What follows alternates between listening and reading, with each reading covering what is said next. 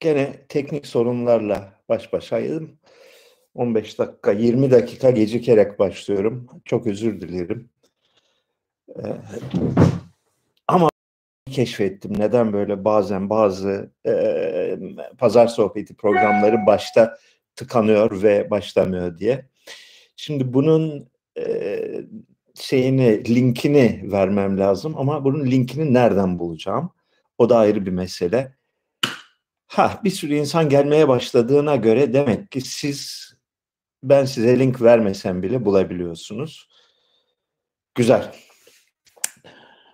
Sevgili arkadaşlar bugün sohbet yok. Bugün biraz ben konuşacağım. Son günlerde başıma gelenleri anlatacağım size. Bir etraflıca biraz analiz etmek istiyorum.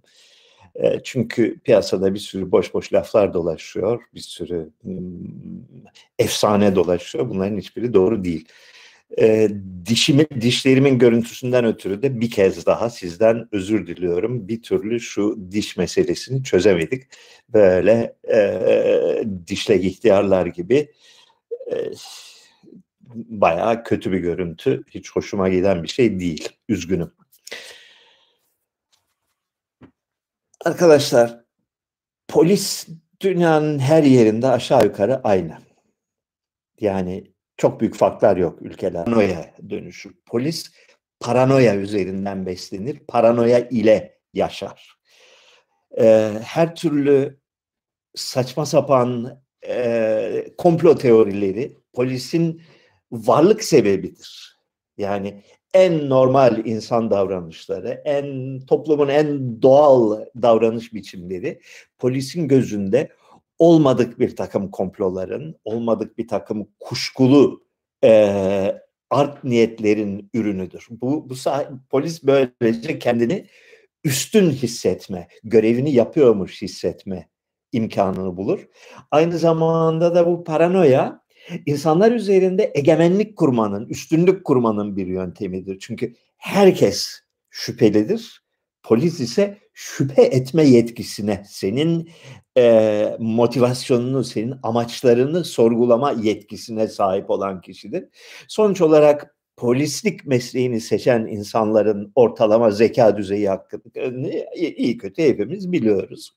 Böylece toplumda başka türlü bir, bir yer tutamayacak olan bir e, herhangi bir e, pozisyon veya güç ve itibar sahibi olamayacak olan insanlar paranoyaları sayesinde e, herkesten ve her koşulda kuşkulanma yetkileri sayesinde kendilerinin de bir bok olduğuna inanma fırsatını bulurlar.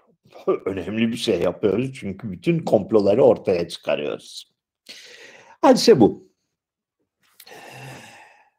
Ee, ve yani polis teşkilat olarak yani bireyleri bir kenara bırakalım da teşkilat olarak aptallığın adeta cisimleşmiş, beden bulmuş halidir. Bu Türkiye'de de böyle, Yunanistan'da da böyle, Amerika'da da böyle, Almanya'da da böyle, böyle.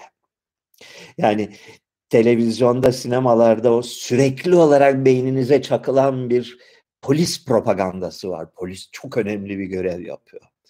Polis çok zeki, bütün komploları, bütün şeyleri, tezgahları çözme kapasitesine sahip. Gerçek dünyada bir karşılığı olmayan bir şey. Polisin görevi ve işlevi paranoya yaratmak ve bu paranoya üzerinden kendi iktidarını, kendi hayattaki öne ehemmiyetini e, ortaya koymak. Bu böyle. Bu bize şeyi hatırlatmalı. Bütün dünyada Amerika'dan yayılan bir e, şeyle, bir akımla polisin yetkilerini sürekli olarak arttırmak, polisin yetkilerini sınırsız olarak arttırmak, polisi toplumun kurtarıcısı, kurtarıcı meleği olarak kutsama eğilimiyle karşı karşıyayız. Bu bütün dünyada yaşanıyor.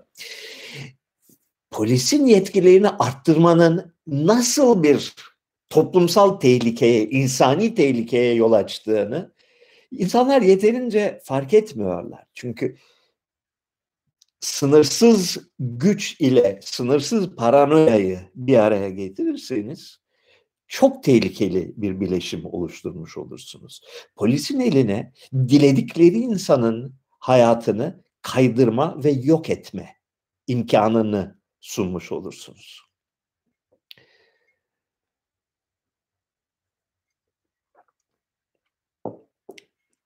Benim hatalarım da oldu. Çok ciddi hatalarım oldu. Ve üstelik bu hatalar hayatta ikinci hatta üçüncü defa yapılan hatalar olduğu için yani benim çoktan Şirince'den ders almam gerekirken ben bir türlü akıllanmadığım için çok aptalca bir şeyler yaptım. Bu adaya, işte Samos'a ilk geldiğimde büyük bir heyecanla, büyük bir enerjiyle kolları sıvadım ve bir takım işler, bir takım projeler yapma sevdasına düştüm.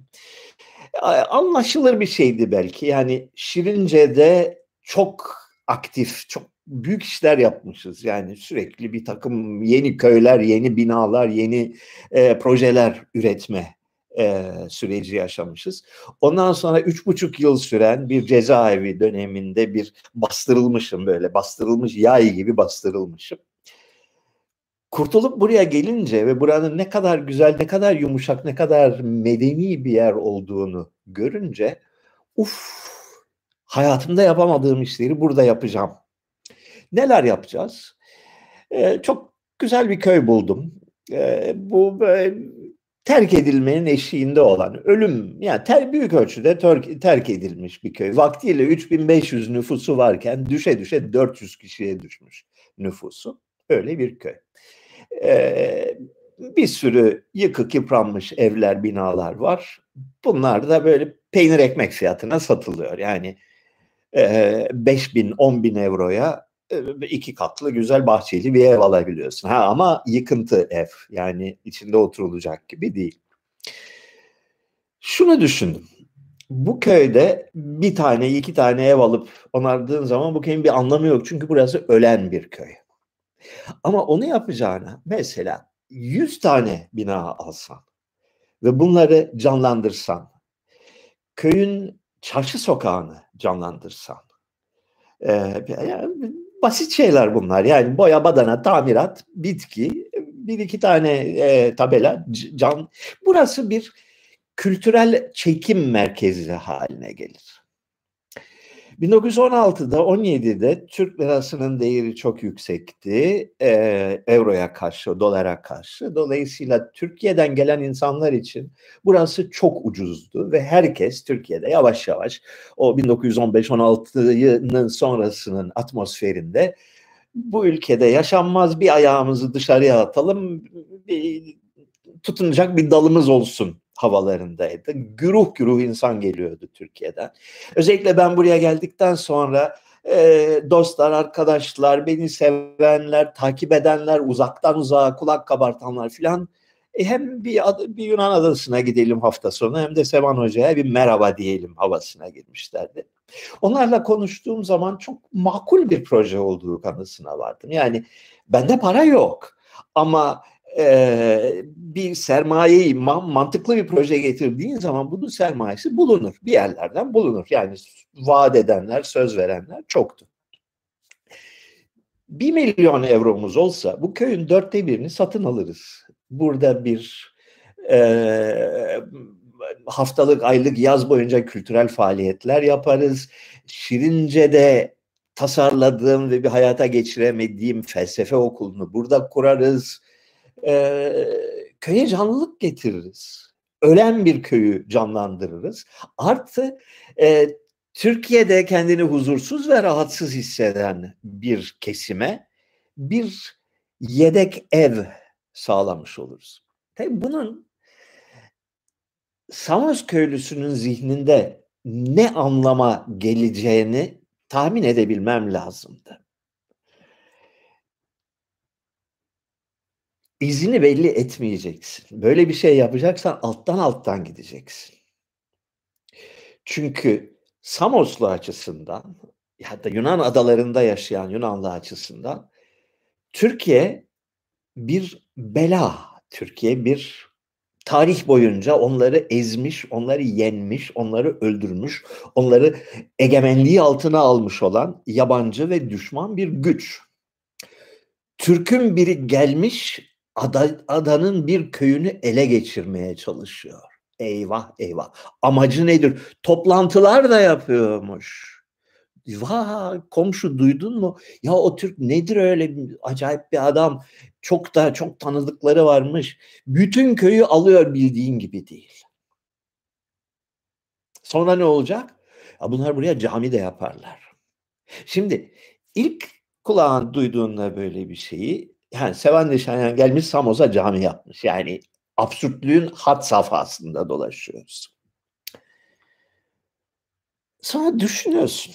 Şimdi sen böyle bir diyelim ki böyle bir sosyal fenomen yarattın burada. Yani her an yılın ya da yazın her noktasında en az 50-60 tane Türkiye'linin burada bulunacağı bir ortam yarattın. İnsanlar gelir senden bağımsız olarak da burada ev almaya başlarlar. Yani bir spekülasyon yarattın mı böyle güruh gibi gelir insanlar. U, Nişanyan'ın orada bir köyü varmış çok değerlenecekmiş derler gelirler. E, bu insanlar ilk başta hepsi iyi belli bir medeniyet seviyesinde olan iyi kötü kafası çalışan temiz düzgün insanlar zaten yani Türkiye'den uzaklaşmak için buraya geliyor. Niye Türkiye'deki koşulları yeniden yaratsın ki? Ama sonra düşünürsen bunun uzun vadeli sonuçlarını düşünürsen bu insanların e, amcası var, dayısı var, yeğeni var, kiracısı var, mirasçısı var. E, kendisi buraya gelemediği zaman ya Sevan abi bizim bir Haluk abi var komşumuz o gelsin bir müddet o katıl kalsın diyecek. Sonra Haluk abinin kardeşleri gelecek ve onun yeğenleri de gelecek. Ee, ve bir süre sonra buraya gelen insanlar Türkiye'nin ortalamasını temsil etmeye başlayacaklar. Değil mi? Türkiye'nin ortalamasını temsil eden Samos'ta bir Türk köyü varsa bir süre sonra birileri çıkıp ya keşke bir de camimiz olsaydı diyecektir. Oysa ki bu adanın uzun tarihindeki en büyük gurur kaynaklarından biri, en büyük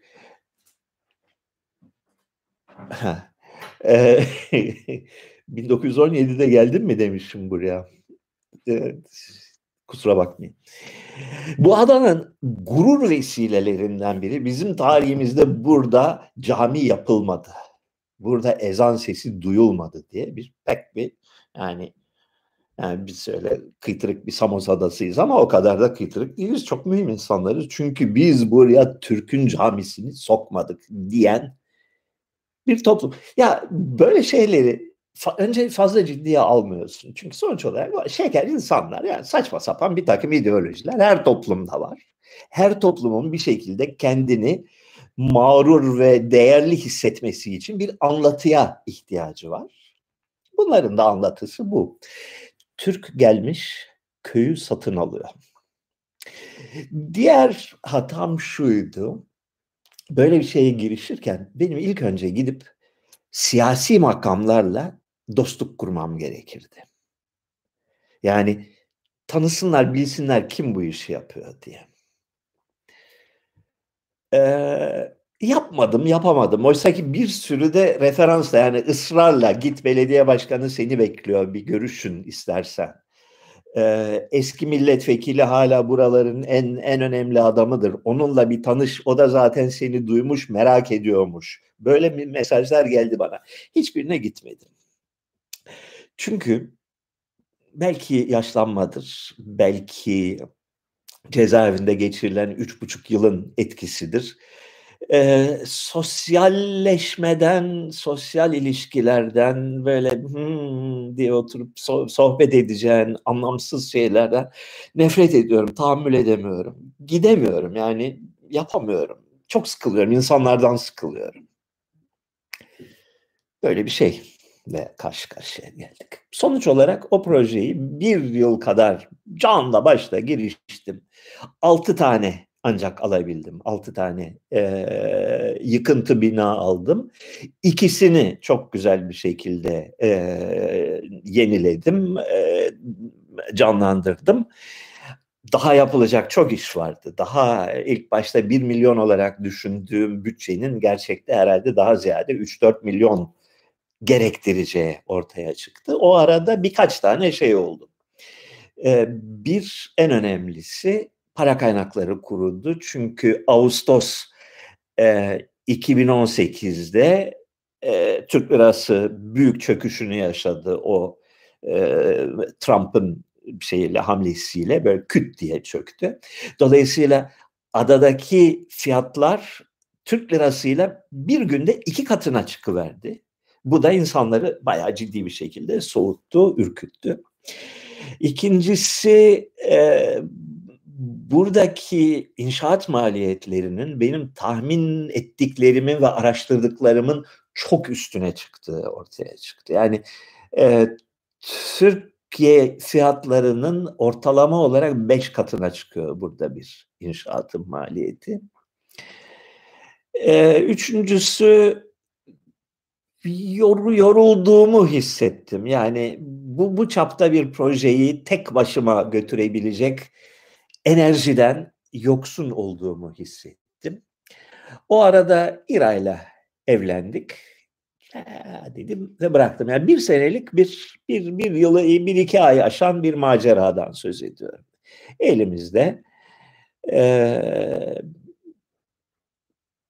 beş para etmeyecek bir gayrimenkul portföyüyle kala kaldık adada. Fakat yarattığımız aura, yarattığımız dehşet öyküsü bir şekilde adada yayılmaya ve kendi kendini besleyerek büyümeye devam etti. Bu arada şunu e, da anlatmam lazım. Bu adaların halkı aslında çok konuksever, çok candan, içten, e, rahat yaşayan, insanlara kuşkuyla değil e, dostlukla bakan ya da e, default değeri dostluk olan e, insanlar. Yani ilk buraya büyük mülteci hakkını başladığında e, canla başla herkesi bağırlarına bastılar, evlerinde misafir ettiler, bebeklere gidip elleriyle süt içirdiler filan böyle bir atmosfer vardı. Bu atmosfer geçtiğimiz dört yıl içinde adım adım zehirlendi.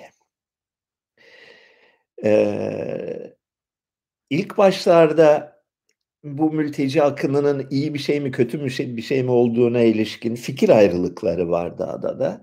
Bu fikir ayrılıkları 2019'a doğru gelindiğinde hele hele 2020'ye gelindiğinde tamamen ortadan kalktı ve herhangi bir şekilde mültecilerin de insan olduğunu savunma gafletine düşen bir insan adada e, dayak yiyebilecek noktaya geldi. Bu kendiliğinden olan bir dönüşüm değil. Bu yani devlet istese böyle bir e, şeyi, böyle bir ruh halini, böyle bir ruh değişimini bıçakla keser gibi keser. Yani iki tane demece bakar.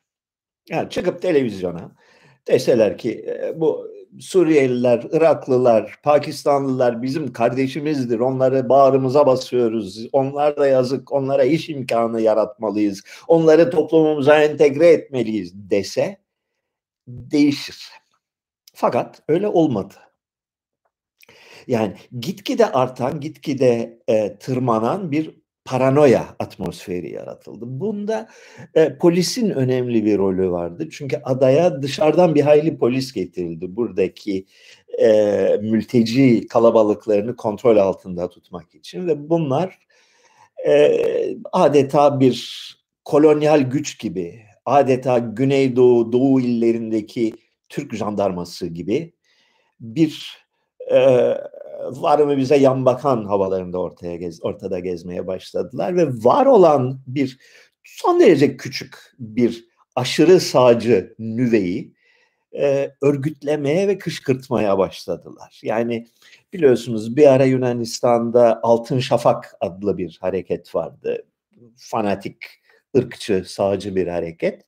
O mahkeme kararıyla kapatıldı, bastırıldı, bütün yöneticileri hapsedildi filan falan. Fakat o dağıtılan kadro bir şekilde kendine yeni bir e, canlılık sahası buldu ve bu mülteci düşmanlığı, yabancı düşmanlığı bir adeta bir meslek haline gelmeye başladı. Bizim önemli talihsizliklerimizden biri bu geldiğimiz köyde, köy aslında sol eğilimli bir köydür. Yani Komünist Partisi'nin aktif olduğu bir köydür. Ee, Komünist Partisi ile de bizim bayağı ilk özellikle ilk bir iki sene çok yakın dostluk ilişkilerimiz vardı. Fakat bizim bulunduğumuz küçücük mahalle bir küçücük bir meydanın etrafındaki evlerden söz, söz ediyoruz. Bu mahallede tam karşımızda oturan adam çocukluğundan beri bu köyün baş belası olmuş bir pisliğin teki. Hırsızlık var, adam dövme var, kabadayılık var, cahil bir hıyar. Daha da kötüsü bu cahil hıyarın kızı adamızdaki faşist örgütlenmenin kilit insanlarından biri. Ee, ve polisle arası çok iyi. Dolayısıyla polise anladığımız şimdi yeni yeni bunların farkına varıyoruz. Her Allah'ın günü bizim hakkımızda rapor gitmiş ki bunlar çok berbat adamlar. Ee, bunlar bu Türkler adamızı köyümüzü Türklere yedirmeyeceğiz. Ulan orası bu karı. Köyünüzü yedirmişsiniz. Köyünüz ölmüş. Çünkü terk edip gitmişsiniz. Sadece ihtiyarları bırakmışsınız köyde. Onlar da öldüğünde köy diye bir şey kalmayacak. Ama Türkler alıyor. O, Türkler geldi. Türkler adanızı işgal ediyor. Yalnız bana değil bu köyde e, ev alan, gidip gelen, tatile gelen 4-5 Türk arkadaşımız var. Türkiye'li diyelim. Onlara karşı da çok vahim şeyler olmaya başladı. Bir propaganda çalışması, e, Facebook, sosyal medya grupları ara, vasıtasıyla kışkırtmalar filan falan, tabelalarını kırmalar, inşaatlarını vandalize etmeler, hırsızlıklar vesaire. Küçük bir çevre bu. Çok küçük bir çevre. Yani tanıyoruz kim olduklarını. Buranın faşoları, MHP'lileri. Fakat ne yazık ki Emniyet Müdürlüğü, adanın Emniyet Müdürlüğü de bunları e, sevdi, okşadı, onları kendi amaçları için faydalı bir araç olarak gördü. Ve biz kendimizi şey pozisyonda bulduk. Adayı karıştıran adam ve onun Türk karısı. İra Rum'dur, İstanbullu Rum'dur ve ilk gençliğinden sonra lise yıllarından itibaren Yunan vatandaşı olmuştur. Yunanistan'da devlet memuru olmuştur. Fakat biz aramızda Türkçe konuştuğumuz için bu da tabii duyulduğu için aha bunlar Türkmüş. Ermeni diyorsun yani mecburen Ermeni kimliğini vurgulama ihtiyacını duyuyorsun yani en ufak bir fikirleri yok Ermeni nedir diye. Yani soyut bir şeyler duymuş. Ha Ermeniler mi? Onlar soykırıma uğramışlar. Peki tamam bir de pastırma yerler. Tamam peki. Başka da bir bildikleri yok. Yani Türk'ün bir çeşidi Ermeni dediğin şey. Aa siz Hristiyan mısınız? Hakikaten mi? Allah Allah Ermeniler Hristiyan mı oluyor? Aa, bunu hiç bilmiyordum. Yani ciddi Hristiyan. Bu diyalog kaç defa yaşadık biliyor musunuz? 500 defa her yeni tanıştığın kişiyle. Sadece iyi niyetli sorular bunlar. Cahillikten kaynaklanan aptalca şeyler. Fakat bu cahillik polisin elinde bir silah olarak kullanılıyor.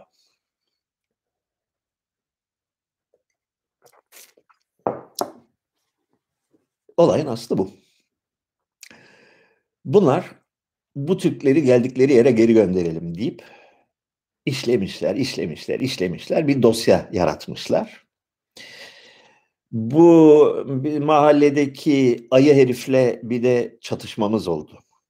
Şöyle bir ara geceleri gece yarısına kadar müziği sonuna kadar açıp bizi taciz etmeye çalışıyorlar. Bizim kendi evimiz biraz uzak, meydanın öbür köşesi. Biz çok fazla rahatsız olmuyoruz. Ama o zamanlar bir kiracımız vardı. Türkiye'den gelen Pelin Hanım adlı bir çok şeker bir hanımefendi. Ee, bizim öbür evde kalıyor. Ve o evle bu Ayı Aleko'nun evleri tam karşı karşıya. Yani aralarında iki buçuk metre var. Birinin odasında yere iğne düşürsen öbüründe duyuluyor. Pelin'i hayatından bezdirdiler. Pelin de şey illet bir kadın. O da onların üstüne vardı. Onlar bunun üstüne vardılar. Bu onların üstüne vardı. Sonuçta iş çığırından çıkmaya başladı. Gidip Pelin'in lastiklerini patlattılar.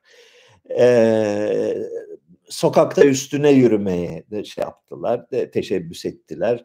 Pelin'in köpeği vardı, onu şikayet ettiler belediyeye falan böyle adi mahalle kavgaları. Biz artık rahatsız olmaya başladık bu işten. Ben iki üç defa polise gittim. Yani bunu şey yapın yani kontrol altına alın. Gece yarısına kadar burada müzik dinliyoruz. Sabahleyin 7'de ne yapıyor biliyor musunuz? Türkiye'den bulduğu en berbat istasyonu açıyor. Böyle çak çak çak çak reklam konuşması ve e, şey arabesk çalıyor. Bizi rahatsız etmek için. E, polis de dedi ki şey çekin, video çekin dedi. Olur dedim. Bir gün yine sabahleyin e, saat 7'de kalkmış. Üstünde atlet bacağında şort kapısının önüne oturmuş. Transistor radyosunu açmış. İzmir'in en ağır varoş şeyini e, istasyonunu açmış. Onu dinletiyor bize.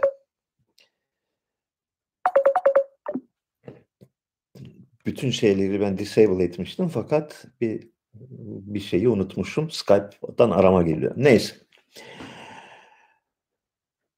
Ben video çekmeye başladım. Bunun üstüne gittim. Adam kudurdu. Kuduracağını tahmin ediyordum. Böyle üstüme atladı. Ee, bir tane çaktı. Telefonu elimden aldı, yere attı, parçaladı. Ondan sonra boğazımdan böyle tuttu. Beni yere devirmeye çalışıyor filan falan. Şimdi öbür evde İsviçre'den gelen bir misafirimiz kalıyor. Cüsseli bir arkadaş. Bizim evde Arsen oğlum şey e, Erkin ve arkadaşlarıyla 4-5 kişi gelmişler bizde kalıyorlar. Bunlar bunu gördüler. Bir böyle onlar da böyle dom atlet fanila üstlerinde bir üstlerine üstüne saldırdılar herifin. Ve bizim İsviçreli arkadaş bir yumrukta devirdi. O devirde Arsen arkadan yetişti. O da adamı tekmeleyip yerde devirmeye çalışıyor. Adamın karısı cadaloz bir karı. O geldi bunların üstüne zıpladı böyle. Arsen'in üstüne e, hamle etti. Ben de kadının üstüne hamle ettim. Kadını çekmeye çalışıyorum.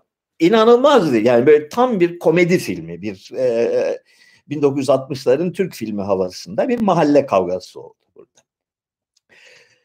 Bunu tabii gitti polise şikayet etti. Benden şikayetçi oldu. Ben adama vurmadım. Adam bana vurdu. Ama biz bunu biz bir türlü polise anlatamadık.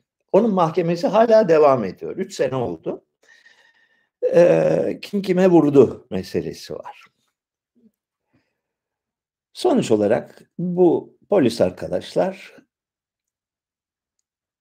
bir şekilde bilemediğim bir şekilde e, dosyayı merkeze kabul ettirmişler veya onaylatmışlar ve benim ulusal tehlike arz ettiğim için geldiğim ülke olan Türkiye'ye iade edilmem konusunda talepte bulunmuşlar. Biz bunun farkında değiliz. Ee, geçen yaz sonu Eylül'de mi ne böyle bir karar aldırmışlar. Biz Ekim ayında hasbel kader yurt dışına gittik. Dönüşte e, sınırda dediler siz yurda girişi yasak olan kişilerdensiniz. Bredur yani ne oluyoruz? E siz dediler e, iltica başvurusunda bulunmuşsunuz. İltica başvurunuz e, son şey olmamış, e, kabul edilmemiş ve e, süresi geçtiği için şimdi artık sınır dışı edil. İyi de biz o iltica başvurusunu kapatmıştık. Ben vaktiyle ilk buraya geldiğimde iltica başvurusunda bulundum.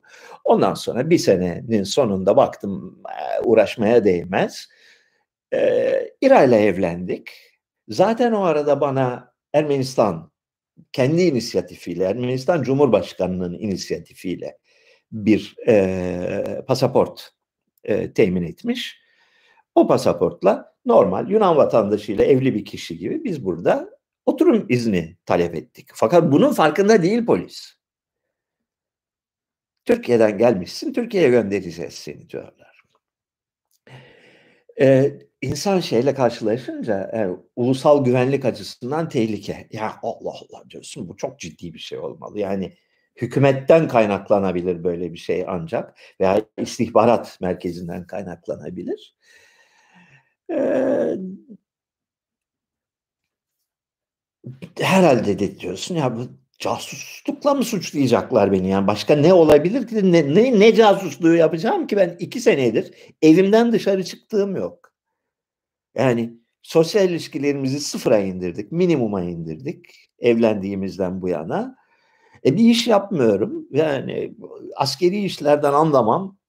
Ne yap ne nasıl ne yapabilirim acaba? Yani insan düşündükçe deli oluyor. Ne, yani ne, nasıl bir ulusal tehdit oluşturuyorum bu bu memleket için?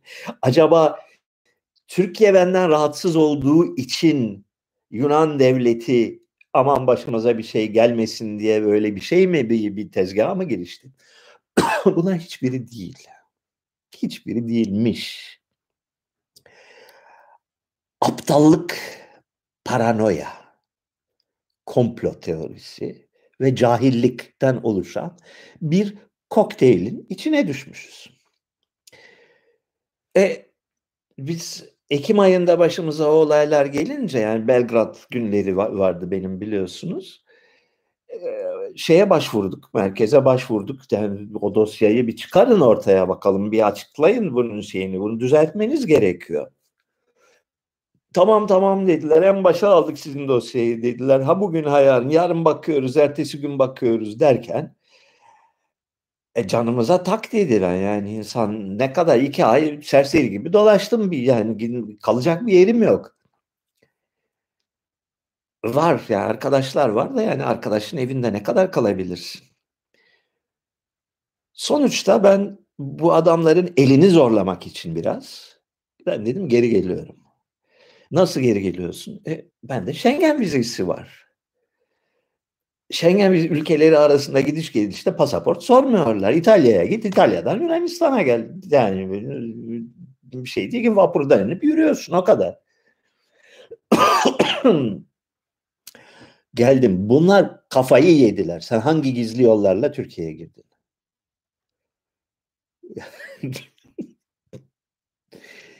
E, burası Yunanistan'ın uzak bir taşrası. Ve Yunanistan'ın uzak taşrasında insanlar pasaport nedir, Schengen nedir, sınır şeyi kontrolü nedir bir bilgileri yok, polisin de yok. Böylece kendimizi bir kabusun içinde bulunduk. Bir gün polisler geldiler ve dediler ki yürü karakola gidiyoruz. Hayrola tutuklusun. Neden? Yurda kaçak giriş yaptığın için ve e, ulusal güvenlik açısından tehdit unsuru olduğun için seni sınır dışı ediyoruz. Nereye, ne zaman ediyorsunuz? E yarın ediyoruz, Türkiye'ye gönderiyoruz. Hoppala. Niye Türkiye'ye gönderiyorsunuz ki? Ben Türk pasaportum yok artık. Benim pasaportum Ermenistan pasaportu. Ancak kendi ülkeme gönderebilirsin. Hım dedi. Allah Allah. Ermenistan ne? Orası neresi? Tabii. Aa dediler. Yani biz, ama siz Türkçe konuşuyorsunuz. Dedik biz böyle hayat böyle biraz karmaşık oluyor. Ee, itiraz ettik filan falan. Şimdi şunu gururla söyleyeyim ve büyük bir sevinçle söyleyeyim. Yunanistan'da bu olay büyük patlak verdi. İnanılmaz bir basın şeyi oldu. Hem basında hem halk arasında. Bu büyük bir rezalettir. Bundan utanıyoruz. Bu yani Nişanyan'ı Türkiye'ye iade ederseniz ve herhangi bir şekilde sınır dışı ederseniz dünyanın en alçak, en namussuz, en pezevenk, en puşt insanlarısınız diye ve buna öyle basit bir düzeyde değil Atina Barosu oy birliğiyle üst düzey bir takım savcı tanıdıklarımız açıktan açığa eski başbakan, e, hükümet üyeleri, en baba köşe yazarları ülkenin hepsi de yani böyle bir rezalet görülmemiştir. Bir de şöyle daha tarihte kimse Ermenistan'a sınır dışı sınır, sınır dışı edilmemiş. Yani böyle bir böyle bir nosyon yok. Böyle bir böyle bir olay yok geçmişte. Ermenistan hükümeti büyükelçilik vasıtasıyla inanılmaz bir çaba gösterdi. Yani bana böyle yüzde yüz sahip çıktılar. Çok büyük emek harcadılar. Tanıdıkları herkese, Dışişleri Bakanlığı'na, bilmem İnsan Hakları Bakanlığı'na hepsine e, gittiler. Yalnız Atina'daki Ermenistan Büyükelçiliği değil, dünyanın çeşitli yerlerindeki Ermenistan Büyükelçilikleri de işe dahil oldu. Onlar sayesinde Malezya'dan bilmem Arjantin'e kadar her yerde gazetelerde, televizyonlarda adım çarşaf çarşaf ortaya çıktı. Peki dediler bir kere seni bir serbest bırakalım ama sınır dışı kararı halen geçerlidir. Al sana 15 gün süre. Bu 15 gün içinde daha aynı anda yürüyen 3-4 tane hukuki süreç var. Umuyoruz ki bir şekilde bir noktada e, bu rezalet kökten temizlenme fırsatını bulacak. Ama doğrusunu isterseniz ben çok yoruldum. İra benden çok daha fazla yoruldu. İra son 8 günde yani görülmemiş bir performans gösterdi. Ee, günde 24 saat e, kumanda merkezindeydi. Ee, günde ortalama 80-90 telefona cevap yetiştirdi. Yazılar yazdı, makaleler yazdı, insanları birbirlerine yönlendirdi filan falan. Müthiş bir performans gösterdi ama İra tükendi ve maalesef sağlığı da çok iyi değil. O yüzden yani bunu sürdürme imkanımız yok. Ee, bilmiyorum. Yani bir müddet bir yerlerde gene serseri olacağız gibi görünüyor. Ee, iki şey var. Ben bu işten yoruldum. Yani bayağı yoruldum. Ee, yani ben de çok büyük bir hızla yaşlanıyorum. Görüyorsunuz. Ee, yani benim yerim Şirince. Orası benim evim. Oraya gitmek istiyorum ama ne zaman nasıl olur bilmiyorum. Ee, bunun bir çaresi bulunabilir mi bilmiyorum. Çünkü bir şey meselesi var. Ee, ben imar suçlarından hapse girdim. Ee, 2017'de imar affı çıktı ve bizim binalar da imar affı kapsamına girdi. Tabii e, Türk devletinin tipik yöntemleriyle imar affı kapsamını alabildiğine bulandırdılar. Dolayısıyla e, bizim binalar imar affı kapsamına girdi ama girmedi. Girmedi fakat bilmem ne cezası ödenmek suretiyle bıdı bıdı bıdı bıdı bıdı bir şeyler oldu. Bir şekilde benim bunlar kaldırıldırsa eğer e, yani bir firar meselesi kalıyor. O da 6 ay hapistir. Yatarım çıkarım. Bakalım nasıl olacak o işler. O bir. İkincisi o kararı aldık. O karar son 3 aydır böyle yavaş yavaş geliyordu. Bu köydeki evimizi, evlerimizi satmaya karar verdik. Dolayısıyla ilgilenen, ilgilenebilecek tanıdıklarınız varsa haber verin. Şu içinde yaşadığımız bu yayını yaptığım ev çok hoş bir evdir, çok güzel bir evdir. Eski hani böyle Ayvalık filan konakları vardır, eski İzmir konakları vardır. Öyle bir konak, iki katlı, ee, böyle orta av, iç sofa ve üst katta dört, alt katta iki odası olan kocaman bir bahçesi olan, yani 800 metrekarelik bir bahçesi olan, güzel ağaçları olan e, bir evdir. Çok çok şeker bir evdir. İkinci evi üç müstakil daire olarak düzenledik. Orası da e, bir tatil evi olarak ya da bir Airbnb evi olarak ideal olabilecek bir yerdir. Köyün en görkemli harabesi köy meydanında büyük bir taş konak vaktiyle büyük zengin eviymiş. E, şu anda dört duvardan ibaret. E, o da onarılırsa yani üstüne bir 200-250 bin euro konursa harikulade bir bina olur. Yani adanın gerçekten en bir numaralı yani gözde evi haline gelir. Varsa meraklısı büyük bir keyifle ve bir an önce bunları satmak istiyoruz. Benim anlatacağım bugün bu kadar. Başka neleri unuttum? Vardı bir sürü şey.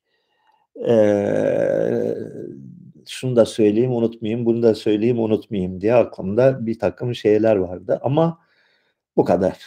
Başka gelmiyor aklıma. Hepinizi müsait yerlerinizden öpüyorum. Allah'a ısmarladık.